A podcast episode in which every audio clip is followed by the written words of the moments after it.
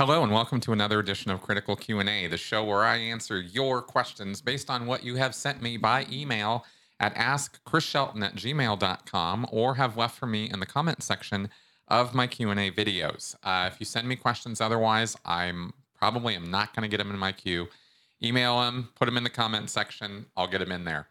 And uh, we've been tearing that queue down and tearing it apart over the last few weeks.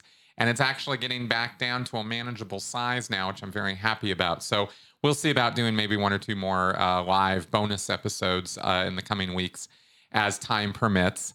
Uh, but we're definitely going to continue on with the regular weekly episode here as long as you guys have questions for me. So keep sending them to me and I will keep putting them in my queue. I wanted to uh, put a quick note out. I really only do this around Christmas time, and it's really kind of silly of me. I've got merchandise. If you guys are interested in Christmas presents centered around Scientology, critical thinking type stuff, there is a link to my Spreadshirt store down uh, in the links below here, uh, critical merchandise. And y'all can check that out and uh, maybe use it to gift other people in your life with some critical thinking and some, uh, you know, that kind of stuff. So, anyway, check those out. You can put those logos and symbols and various things on shirts, hats, mugs, towels, whatever. Spreadshirt has some pretty interesting options down there, and it's been there this whole time. It's always there for you guys if you are interested in that kind of thing. Uh, it, it, does help supplement my, you know, the little tiny bit of, uh, of of income comes my way from that. So it's also good for supporting the channel. And speaking of, tis the season and all that. So I wanted to say if you are enjoying my content and think this channel is worth something, go ahead and uh, join me on Patreon or send me some love, buy me a cup of coffee, whatever.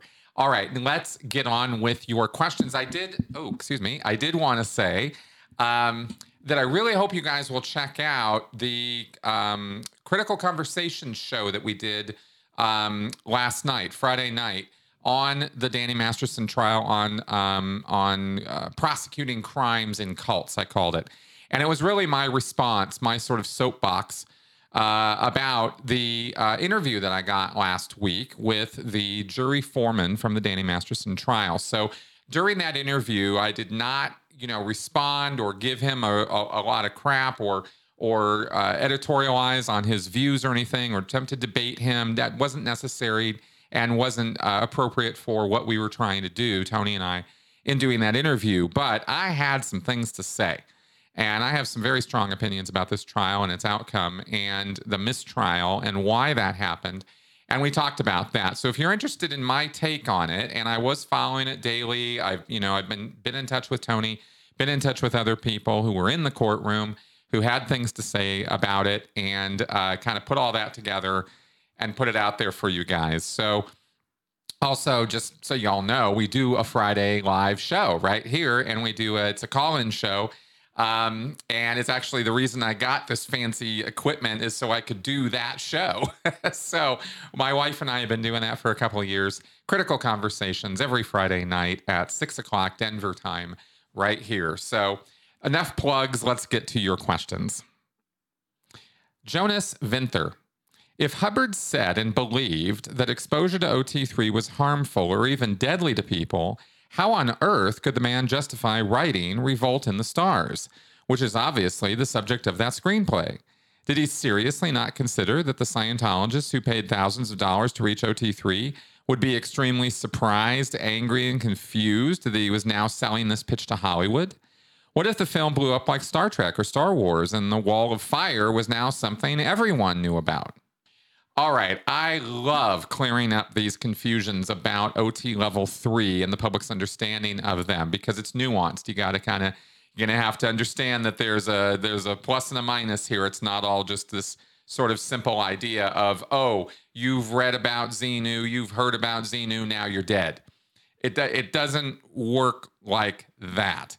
And so, well, how does it work? Well, here's the thing Hubbard was playing a little, a little mind game with everyone uh, in regards to this idea of revolt in the stars or revolting in the stars, if you will. It's an awful, awful story. Um, and it's really not even a screenplay. It's more of a of a novella or a short story, really.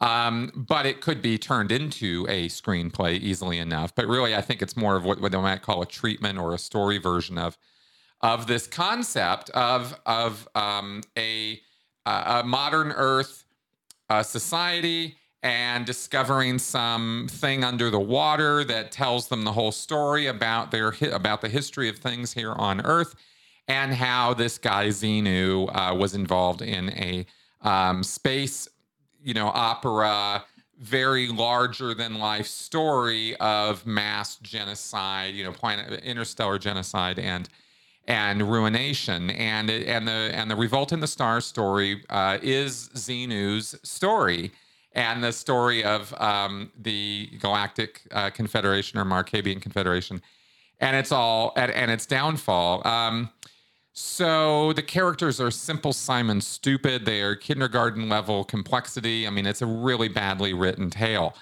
But what Hubbard, when I said Hubbard was playing mind games with everybody, what I meant is that Hubbard considered and said that the material in our distant past is something everybody on earth, all the all the the the people here, all the spiritual beings here, we all have it in common. We've all been through those incidents. And because we've all been through those incidents, we all have and share common restimulators, things that will that will remind us forcibly or maybe sub, you know, very, very subconsciously, very subconsciously, uh, of these past episodes of, of intense trauma and pain and unconsciousness. And the Xenu story and the whole genocide of that is very definitely a mass incident of massive pain and unconsciousness.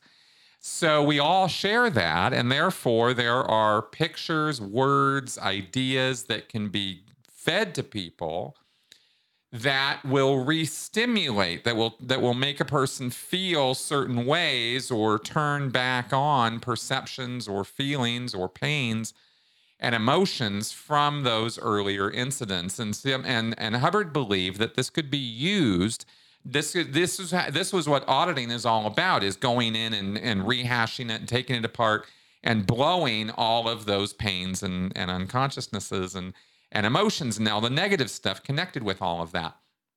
But hubbard also decided it, that this could be used for marketing and that you could subtly restimulate people with certain imagery and certain pictures certain ideas and they would be somehow hypnotically drawn to the material because it would be oh something's important about this some some sort of subliminal sort of thing. And hubbard attempted to you know i have this, this and the, the whole thing is based on a fantasy. It's all hubbard's fever dream but he thought this stuff was so powerful that it could be used in scientology on the covers of their books to bring people in to entice them in this is why a volcano is on the cover of Dianetics, because volcanoes feature so prominently in the OT3 narrative.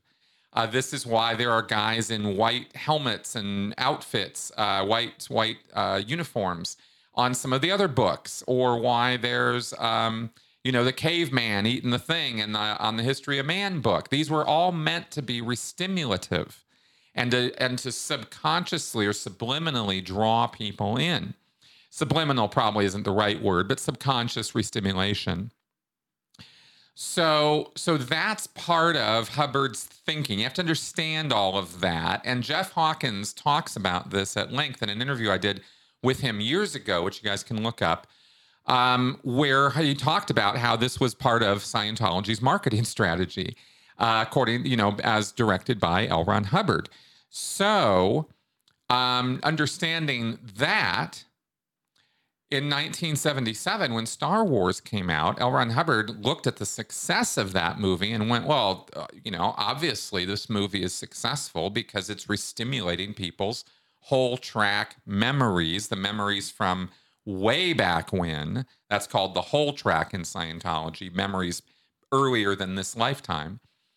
Um, and so it's a raging success. People love Star Wars, right? Because it's restimulating the hell out of them. And because, of course, it's a good story. Well, L. Ron Hubbard thought he could do one better. And he thought, well, if this was so successful, we should we should ride this magic carpet ride, make a lot of money, get a lot of uh, get a very popular product out there, and get a lot of name recognition for Hubbard, and re-stimulate these people so that they will, you know, pursue a Scientology uh, education or, or um, you know, endeavor. So Revolt in the Stars was his was his uh, sort of brainchild for that, and and he wrote it, and they tried very very hard to get the movie made. Now that's the sort of summary backstory for the for Revolt in the Stars, and Hubbard never imagined that it was going to kill people because he left out of the story all the important bits as far as Scientology is concerned. And I've tried to get this across to people, and let me let me do so again. There are there's the sci-fi story of OT3.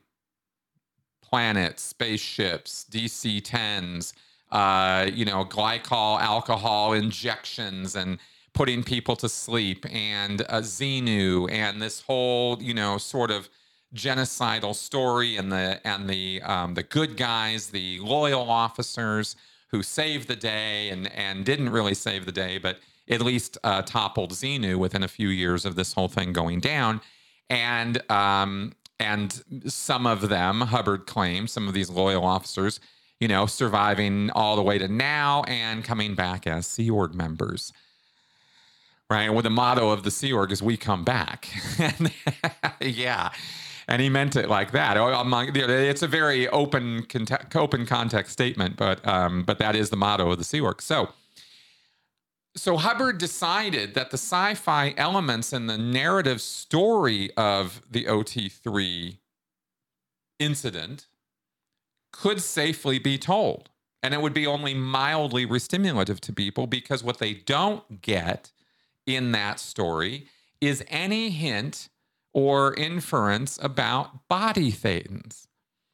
And it's the body thetans that are the important part of the Xenu OT3 story. Xenu isn't the important part. No one in Scientology really cares that much about it. What they care about is the effects, the consequences of that incident. And that's where the body thetans come in. And Hubbard doesn't go anywhere near the fact of body thetans, the treatment or methodology of body thetans, or the resolution of body thetans and how they're going to be gone. None of that and none of the technique and of how to get rid of the body thetans, none of that is in Revolt in the Stars. And that's the part that's going to kill you.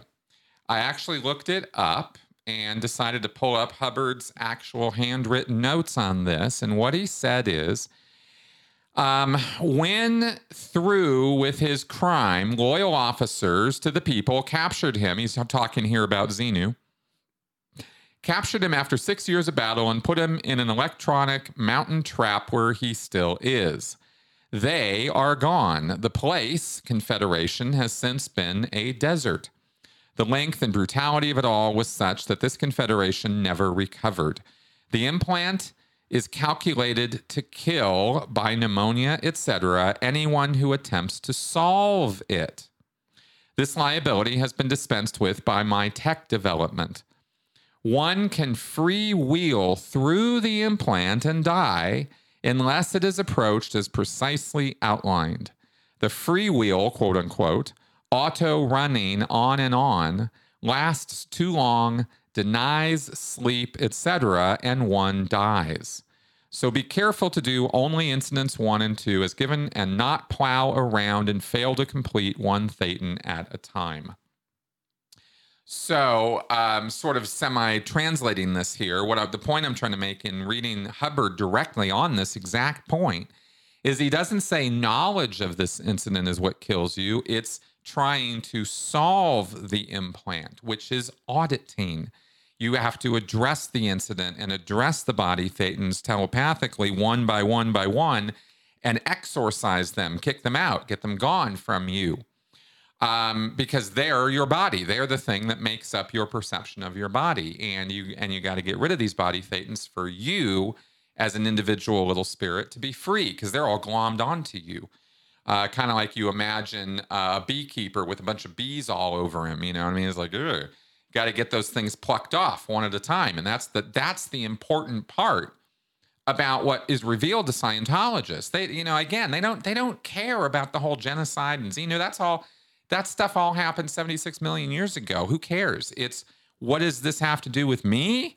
Oh, I got all these body thetans I got to deal with. Ah. And if you don't address these things properly and try to just run back, see, Scientologists talk. He talks here about running this. That means that that you're actually applying a Scientology technique or process to that incident to recall it, go through it, remember it. But there's more to OT3 than just remembering or recalling or reliving the implant. It's addressing the body thetans and getting them off. That's the hard part. And that's the part that takes a while. And that's the part that eventually goes to OT4, 5, 7. All of those uh, levels address body thetans. And OT7 takes years to get through. So three is your introduction to all of this. It's like, oh, this is what the bridge is going to be about now.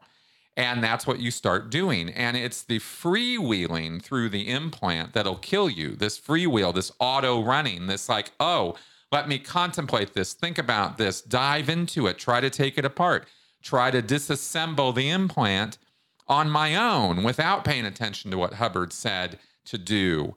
If I do that, that's what's going to kill me because I'll never sleep. I'll get have I'll get hopelessly restimulated, over restimulated, and my body won't be able to cope with it, and I'll kill myself. I'll I'll just die. My body will just wear itself out. That's how people die because of OT3. So you know, you or I could theoretically listen to, hear about this whole incident and go, oh, wow, well, let me see if I can take that seriously enough to actually start thinking deeply about it and try to audit it with Scientology or Dianetics processes and start diving into it as though it's real, as though it's real memory and it's happened to me and I'm going to go through it and relive it. That's where, excuse me, that's where the danger would come from. Unless, of course, just talking about it like this is enough to kill me. We'll see. Anyway, that's the deal with that. I hope that my explanation here was clear or clear enough to be understood it, that it's not the story in Revolt in the Stars that's going to get you. It's the actual running of the incident. And I and I hope that breakdown helps clarify that uh, sort of once and for all. Steve Wood. I know a Scientologist who is completely anti perfume and cologne but he was not like this before becoming a Scientologist, which led, which led me to write to you about this topic. I seem to remember, and it may have been on your show, that Hubbard had some totally strange ideas about perfumes and colognes and was absolutely against them. Can you shed some light on this very strange topic? Hey, Steve. Yeah, of course I can. Um, in fact, I decided that um, rather than talk about it out of my own uh, memory as I've done before, I would just go straight to the L. Ron Hubbard on this. Um, first, a little background. This was mainly just for Sea Org members. This was originally issued. This, what I'm going to read to you, was originally issued as a flag order. Uh, it was a it was a directive from Hubbard that was just for Sea Org members about scented products, and then it was converted over into a, a bulletin so that all Scientologists would have access to it. Um, and apparently it was originally written back in 1984. So this was actually end of life writing for Hubbard, and this was straight from Hubbard. Um, no reason to believe that this came from anybody else. And so here are a couple of quotes from this issue. I'm not going to read the whole thing, it's two pages long. But here are some things that Hubbard had to say about it, and he relates it back to psychiatry because he's talking about marketing and advertisers. And and uh, Hubbard was absolutely uh, you know uh, hated psychiatry in any way shape or form not just psychiatric practice in hospitals or in medicine but any influence of psychiatry or psychology such as on Madison Avenue with advertisers and he was always talking about how it's psych influenced and how that's one of the reasons why the planet's going downhill and he's talking here about the fact that um, that smell comes from particles. It's not a gas. It's a it's it's, very very very tiny particles that your uh, nose is picking up. So he says So when psych influenced marketing, and he's referring here to the fact that you can get a magazine uh, that has perfume in it. Uh, you can go to a store and there's perfume in the air. Even going and getting your clothes dry clean, they put some perfume in it. Like it's everywhere. Hubbard is like, ah, the world's going crazy with this stuff. And he says, so when psych influenced marketing advisors began to spread junk around in the atmosphere, one soon gets a fully contaminated planet. Odor particles do not just evaporate, they have to blow away and settle somewhere or get washed down by rain and get into the water systems and so forth. One of the worst things about these fragrances is that they hide other smells, and a person who is aware seriously objects to having all natural odors of things masked. Uh, it is part of one's identification process of objects and areas. In short, it's annoying. Um, and he's and he's not completely off base about that, and that's how he connects with his audience, right? Um, but he says here that the danger of fragrances of that nature being spread all over the place is that they can hide toxic or even lethal substances in areas. And the psychs on the track, okay, this is in the past, the psychs who have been around for a long time and originally came from the planet Farsec. Let's let's remember this is L. Ron Hubbard talking. And the psychs on the track used such scents for exactly that purpose. So, this fragrance thing is one of the tricks of the trade of psychs. Uh, uh, here he goes on and talks about how did you ever notice that after you had been around one of those odors for a while, you ceased to smell it? Well, that's because perfume and fragrances are basically paralytics of the olfactory nerves. That's a lie. That is completely not true. But Hubbard gets away with saying it right? Because he connects the dots to, oh, yeah, I stopped smelling that perfume smell. Why is that? Well, if you don't know otherwise, you could be fooled by this. Hubbard goes on to say they are, if you please, a sort of tranquilizer. They drastically cut down awareness, and when one is fairly alert in his senses shop, it is like being gassed with nitrous oxide or something.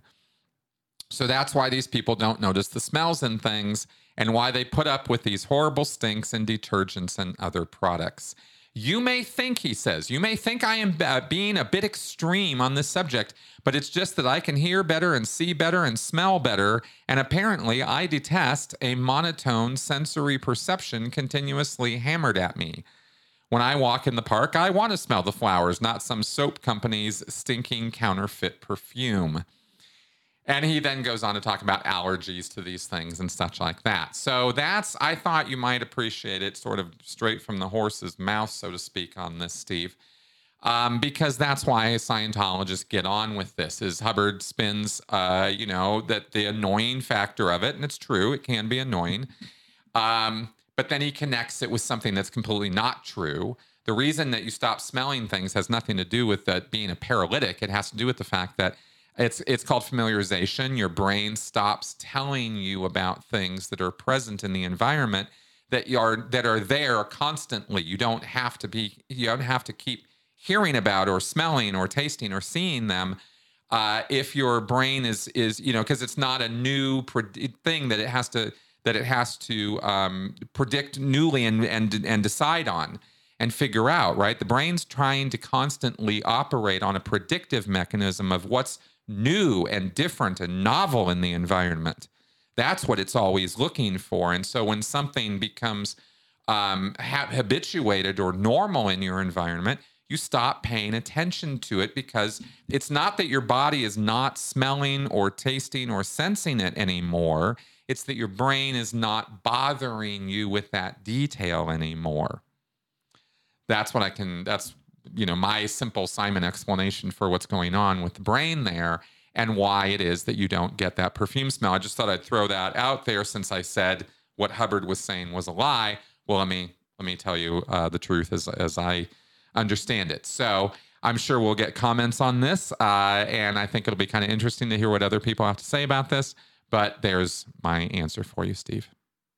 R. R. Smith. I understand that auditing changes your memory. How and how much would auditing change your memory? Would Masterson have a truer memory of the events than the Jane Does that had had auditing? I'm really out of date on how hypnotism works, but it used to be that you could not testify in court if you had used hypnotism to remember something. Also, there are times when you have sounded like I can't trust any of my own childhood memories. All right, RR, thank you for this. I actually interviewed a neuroscientist uh, on the topic of memory because I'm not a memory expert when it comes to the neuroscience of it, and I wanted somebody who was. And so we had interesting discussions about the nature of memory, and you can find those a few years ago in my Sensibly Speaking podcasts. Um, Jonas Kaplan, Dr. Jonas Kaplan, was the neuroscientist that I interviewed. And we had some great talks about all of this. And it really sort of helped inform my understanding of the malleability, the plasticity of memory, the fact that memory is something you you put back together each time you go back to it from a, a, a different, a disparate collection of things in your mind. It's not a matter of uh, of a slate of pictures or that your mind is remembering things like a film strip. It doesn't work like that. It's working by recombining things and this is why we have memory holes and memory problems is because sometimes those memories just go and they are gone and they cannot be reconstructed. Or there's damage to the brain that can happen. There's other kinds of uh, neurochemical damage that can happen that can mess with your ability to reconstitute memories. Drugs and um, Drug residuals can uh, mess with the neural structure of your brain and cause you to have memory issues. So there's a lot of different things, uh, and of course we get to you know real patho- pathology with memory when you have things like Alzheimer's, where the neurons are just breaking down uh, physically, and so there's not going to be those connections possible anymore, or at least not that way. And yet, despite all of this, the brain has this amazing plasticity, this ability to reform and reconnect and have other parts of it pick up the slack, pick up the pace, pick up pieces here and there. If this part breaks down, this part can take over. It's really interesting stuff.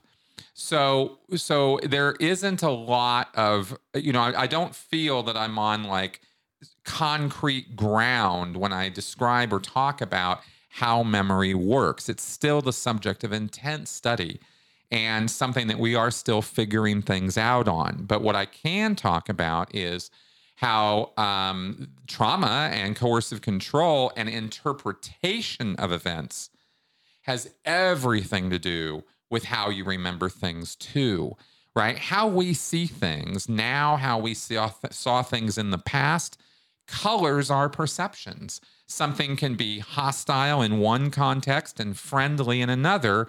And that's going to affect our emotional reactions and that's going to affect our memory of the situation because of the different brain modes that can you can go into. If you're terrified, afraid, think you're in danger, you're going into fight or flight mode.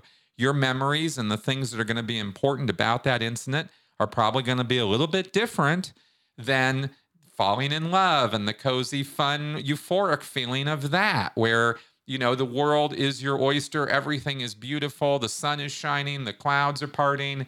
You know, you've never felt better about everybody and everything. Well, the world isn't any different. You are. And your perception of the world is different because of how you are approaching the world. And therefore, your memories of those times in your life are going to be colored by that and affected by it, right? So, um, so then you say, okay, well, does auditing change memory? You bet it does because it spins all kinds of new interpretations on events in your past. You'll look at or run through an engram that you might have had when you were five, when you got hit over the head by something, and you might develop, like a Polaroid picture, memories because you're being demanded to and you're being told that all those memories are there for you to access. Well, maybe that's true and maybe it's not. But as a Scientologist or somebody who's getting Dianetics auditing, this is what you're told. And you're told with no un, you know, with with direct certainty, those memories are there. And you're gonna recall them and we're gonna run through them and you're gonna relive them. And that's how we're going to release the trauma and the and the engram is you're gonna is you're gonna move to the beginning of the incident and tell me when you're there.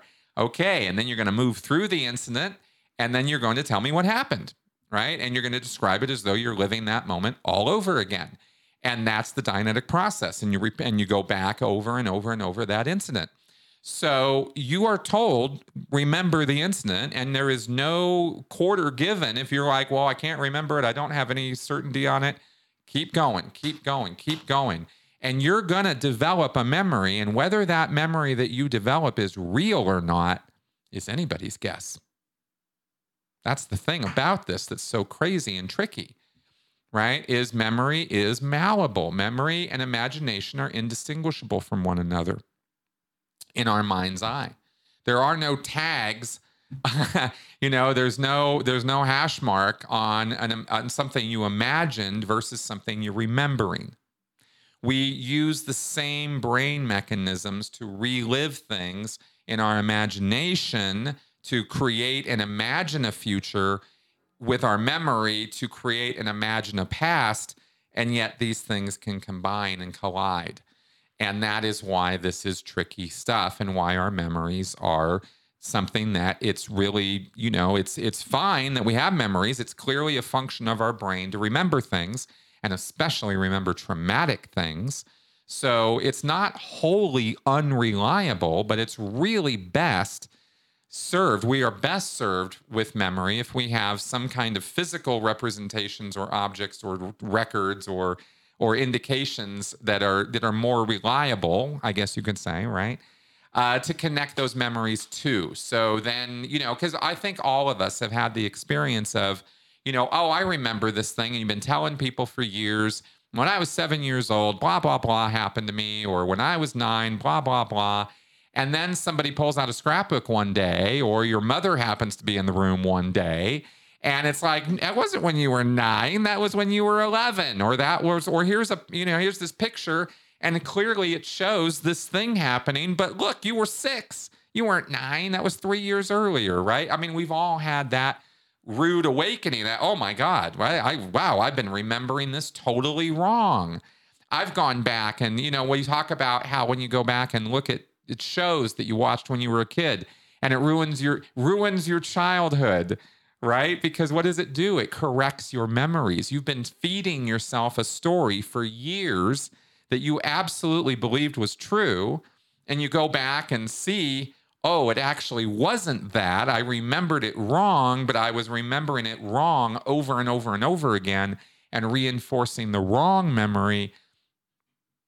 And now your childhood's ruined you know that kind of thing and this has and that of course encapsulates a lot of what i've been talking about here because our childhood also includes you know emotional content and feelings and all of that not just the exact incident as it happened anyway so you i think you guys get what i'm talking about here so as far as auditing auditing changes memory because it installs false memories it can install imagination as memory and this is where um, Jon Atack's description of hypnotism as guided imagination becomes really useful.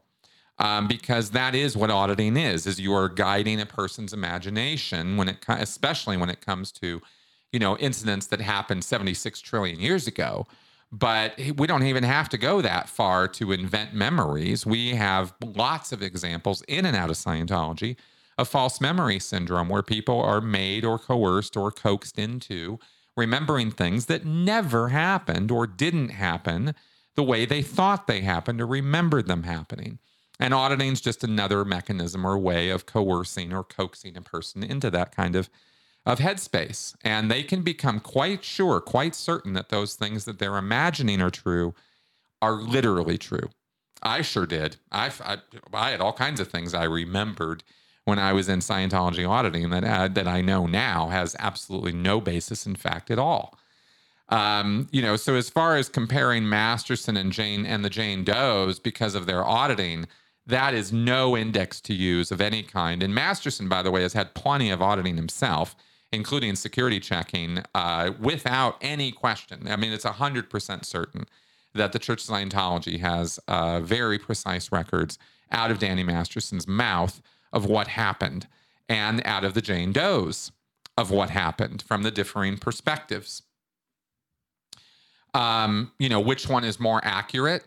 It's anybody's guess, but auditing is not going to be a, a, a measure of accuracy for anybody's memory one way or the other. Uh, and that's what I can say about all that. Catherine Salon. I heard today of the passing of Kirstie Alley. I was surprised that she was only 71, which is considered pretty young nowadays, in my opinion, and that she died of cancer. Correct me if I'm wrong, but wasn't Kirstie OT8? Why are so many established Scientologists dying of cancer? Is it something to do with their training or perhaps the underlying stress of being part of that cult? I'd love to hear your opinion on this matter. All right, Catherine, thank you for this question. I have a few points on this, uh, and I'll go down them real quick. First off, let me say that I was actually sorry to hear about her passing. Um, Kirstie Alley is somebody that I remember fondly, even if her end of lifetime was, you know, becoming a sort of Twitter hag on social media where she got really nasty with people from time to time, especially critics of Scientology. That's, you know, that's not the part of her that I choose to remember or, or think about because she was, uh, you know, in the best Star Trek movie ever, Wrath of Khan, and she was wonderfully funny in uh, a number of things, Cheers, and even those awful Look Who's Talking movies. Hell, I enjoyed them when they came out, and and you guys are liars if you say you didn't either. And uh, we got a lot of laughs, and she was very entertaining, and she provided a lot of uh, a lot of funny comedy and entertainment to a lot of people over years. And she and she had a good heart and she wanted to help. And a lot of her nastiness came out of the bitterness of not realizing those goals and she went down the wrong path of Scientology. And really that's just kind of a bummer that she did, but she had a decent life anyway. And and uh, that's what I can say about her in terms of uh, you know obituary comments. But as far as your questions go, there's a few things. One, Scientologists, especially OTs, neglect their own medical care. Um, they tend to think because of their status as Scientologists and as OTs and as trained Scientologists that they know more and better than doctors do and modern science does. And they're, they're reinforced in this belief by the continuing droning on of L. Ron Hubbard's voice in his lectures, telling them exactly that. That, that medicine and science and the medicos out there don't really know much about what they're doing. They're good enough for patching up a broken bone or healing a cut in the arm, but otherwise they're kind of useless. And when it comes to major diseases like cancer, leukemia, bad eyesight, etc., conditions or disorders, Scientology is really what you want to solve things with. In fact, there's even an issue in Scientology called Solve It with Scientology, where he says that you need to use auditing techniques to deal with um, problems people have. That that's really the only, you know, that that addressing the spiritual problems is the only way to address or affect a permanent change in the situation. Because if you don't address the person spiritually, they're just going to keep creating these chronic illnesses and problems and diseases for themselves because all of these have a psychosomatic uh, origin story. They're all they're all coming from this the the spirit re- reflecting itself or or or uh, impinging itself on the body and creating these conditions. Okay. Um, so they, is, and that's why Scientologists believe that they are at cause. They are the ones who are in the driver's seat as far as the condition of the body goes, and they need to address the spiritual factors, and that's what'll cure the body, not go see a doctor.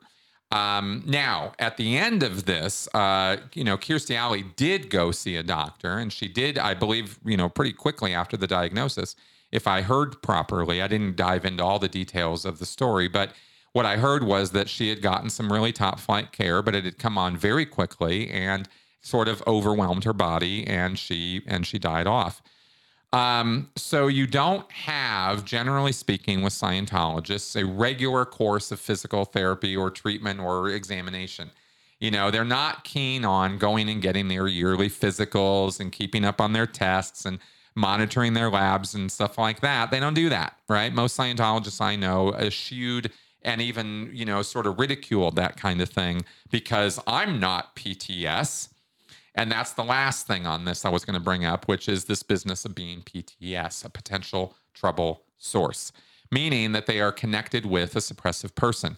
And this is why you see Scientologists run and cower and, and hide from people they think of as SPs or suppressive people people like me, people who criticize Scientology.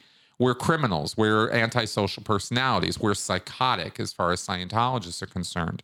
And they avoid us like the plague because they don't want to be connected to us. Because if they become tainted or corrupted by us and our influence, they become PTS, potential trouble sources. That's the condition. That's how Hubbard kept people away from listening or hearing or talking to people like me or Leah or Mike or Tony or Karen or Aaron or any of us. Why do Scientologists avoid us like the plague? Because they think we're going to give them the plague. That because if they're influenced by us or or corrupted by us, then they could become sick and die. Not that I'm fatal to them. They don't necessarily that that would be an ultimate sort of consequence of it, but it's a consequence. It's there. It's real. The threat is real. And as far as Scientologists are concerned, okay? So anyway, so this is the, uh, this is uh, a factor as to why they uh, do or don't get medical care and proper medical treatment is all of these things uh, kind of wrapped up. So hope that uh, clarifies and answers the question there, Catherine. Boobarella. So when you're in the Scientology bubble, you see Hubbard as source, which takes on a monumental stature. It's as if he's the grand architect of culture, the most influential person ever, and one can start to think that he was behind stuff he wasn't. It can seem that a lot of other movements and media products and games, even academic subjects, were created as derivatives and offshoots from his groundbreaking research. Scientologists can start to even see proof of his genius in new inventions and discoveries, inwardly crediting Ron. It seems this is a point of cult think that is common, but not necessarily mentioned that often. The subtle way that psychological totalism can make one nutty, likely even pathologically so. What are some things you used to think Ron influenced or made that he wasn't credited for? Did you ever have this thinking pattern? All right, interesting question, and not necessarily as common as I think you might imagine it to be from the way you put your question there. But it is definitely a phenomenon that happens, and I and I'm glad you brought it up. I think it's interesting. The first thing that came to mind for me was actually the subject of organic sounds in music and connecting those electronically with a synthesizer. And Hubbard wrote about this in the late 70s and, and decided to score one of his technical training films using natural sounds of crickets and owls hooting and, and wind blowing and things like that, and programming this into a synthesizer, which was fairly new tech at the time. And Hubbard thought that this was going to be a really big thing, and I guess it kind of is, um, but it's not something Hubbard invented. And Hubbard said in writing about this that he didn't follow trends. He was a setter of trends. He was a trend setter. And this was something he was going to, you know, contribute to the music world and it was going to be revolutionary and he was going to set trends with this. Well, I never saw any trends being set by Hubbard of any kind. But it but that phrase kind of stuck in my mind. I was always like, "Really? That's that's what he that's that's interesting."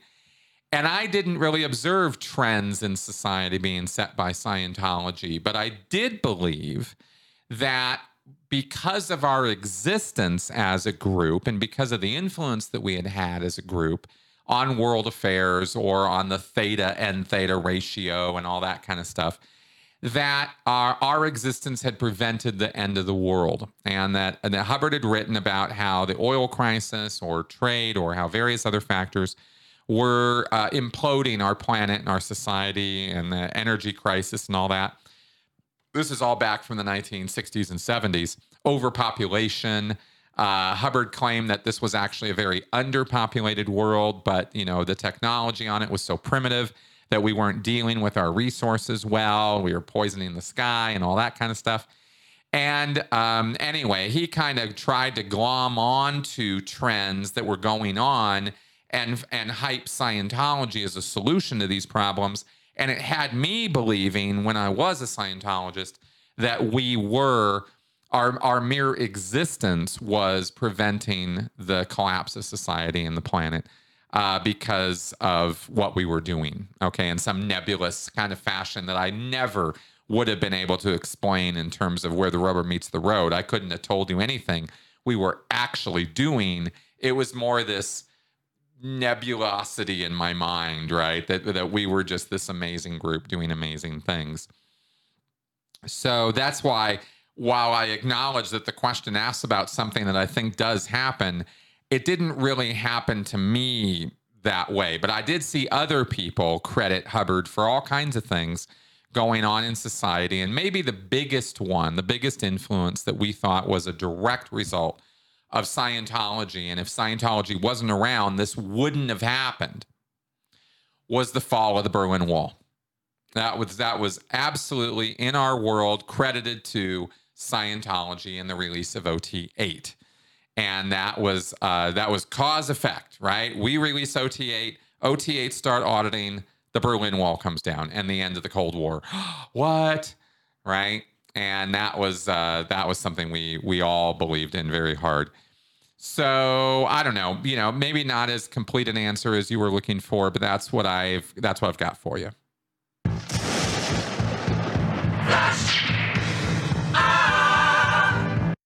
All right, let's do some flash answers.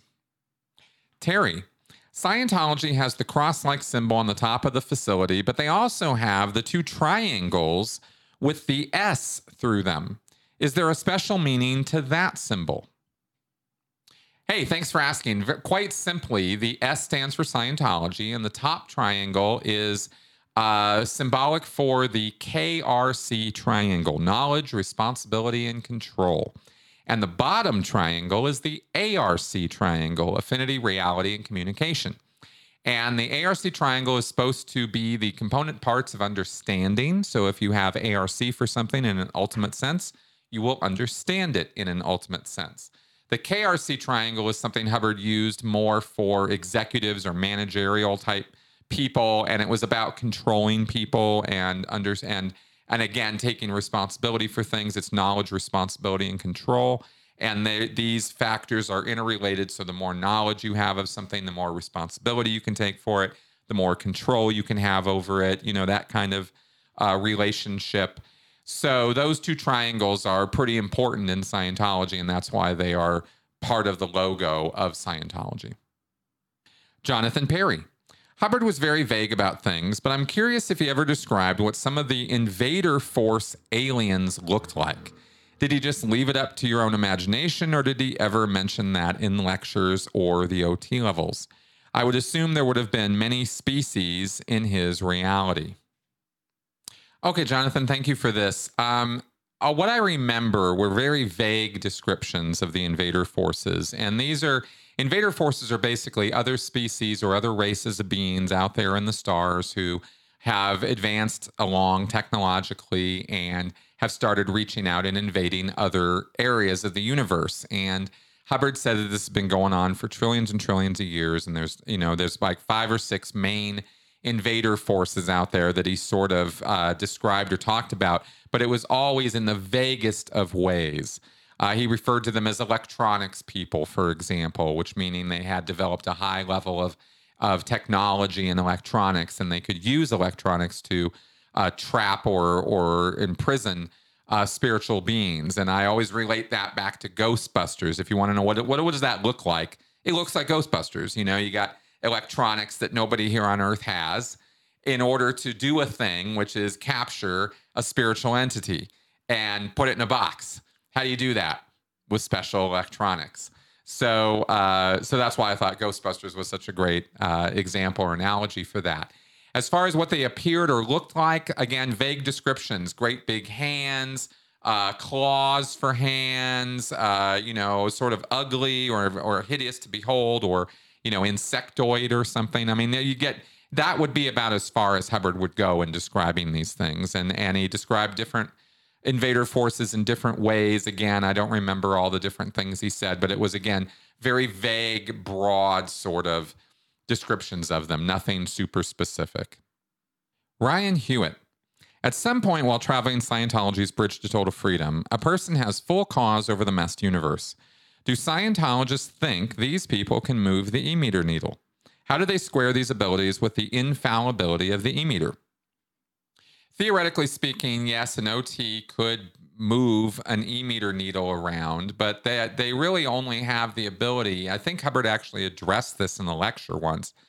is you know you can hit the you can hit the the the needle on the dial with a beam with an electronic beam but it's just going to knock it around on the dial. It doesn't look like an organic needle reaction.